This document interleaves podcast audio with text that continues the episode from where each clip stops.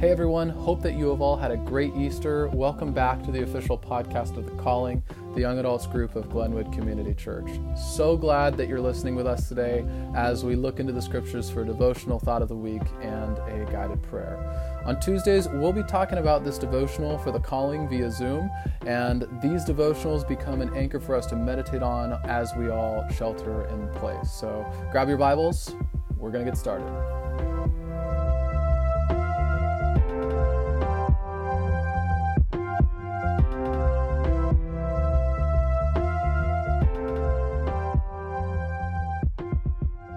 I have loved listening to what David Bufford has put together for us and what he is going to share for his thought of the week. So let's check it out.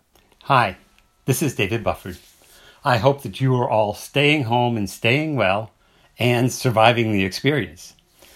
Judy and I have found our schedule dramatically different than it would be if we were moving forward with the STM sale. Instead of being really busy with the sale, we're cleaning and sorting in our house and sitting on the deck and going for walks and enjoying the good weather when we can find it. The COVID 19 virus gives us lots of things to worry about staying well, our jobs, our families, getting food without bringing home a virus. The list just goes on and on.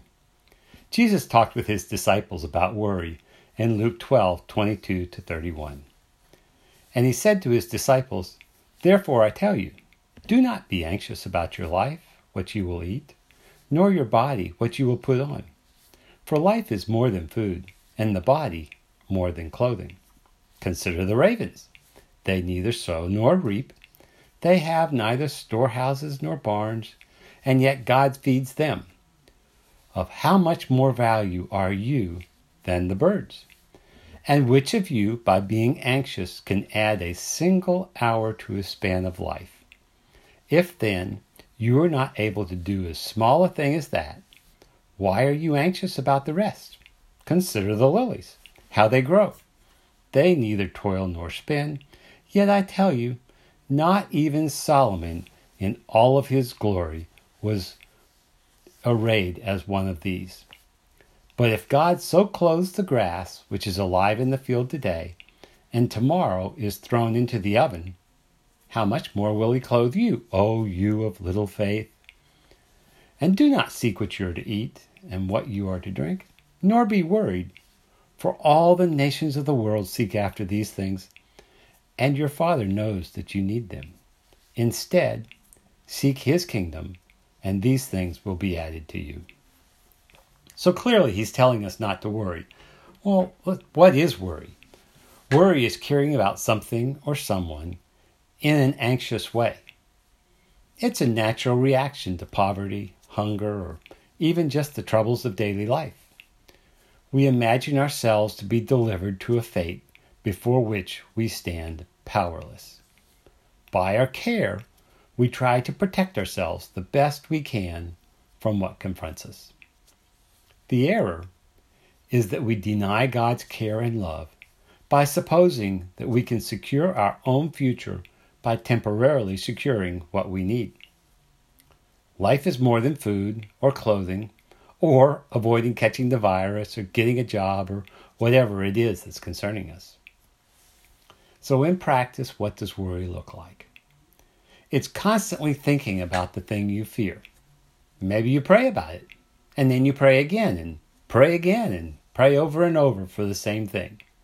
Or if you're an info geek like me, you do lots of online searches and you talk to friends and you're constantly trying to find out more about this particular thing. It's kind of like a tooth that aches. You just can't stop running your tongue over it and checking it out. So, what's wrong with worrying? Isn't it natural and good to think about what's facing us and make plans to address whatever it is? Yes, in fact, it is natural and good and assumed by Scripture. The point is not that we should abandon any effort to meet our needs. To the contrary, the Bible says that we should plan. Proverbs 12:21 says, "The horse is prepared for the battle, but the victory belongs to the Lord." The point is that our preparation is part of the way in which we engage with issues, but it's not our preparation that wins the day. It's the Lord's blessing and care for us that solves our problem. So, what would not worrying look like?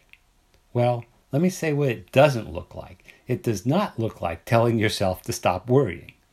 It's kind of like me telling you don't think about pink elephants. What's the first thing that pops into your mind when I say that? Christ tells the story of a man with a demon. The demon was thrown out, and seven more demons, worse than the first, came to take its place.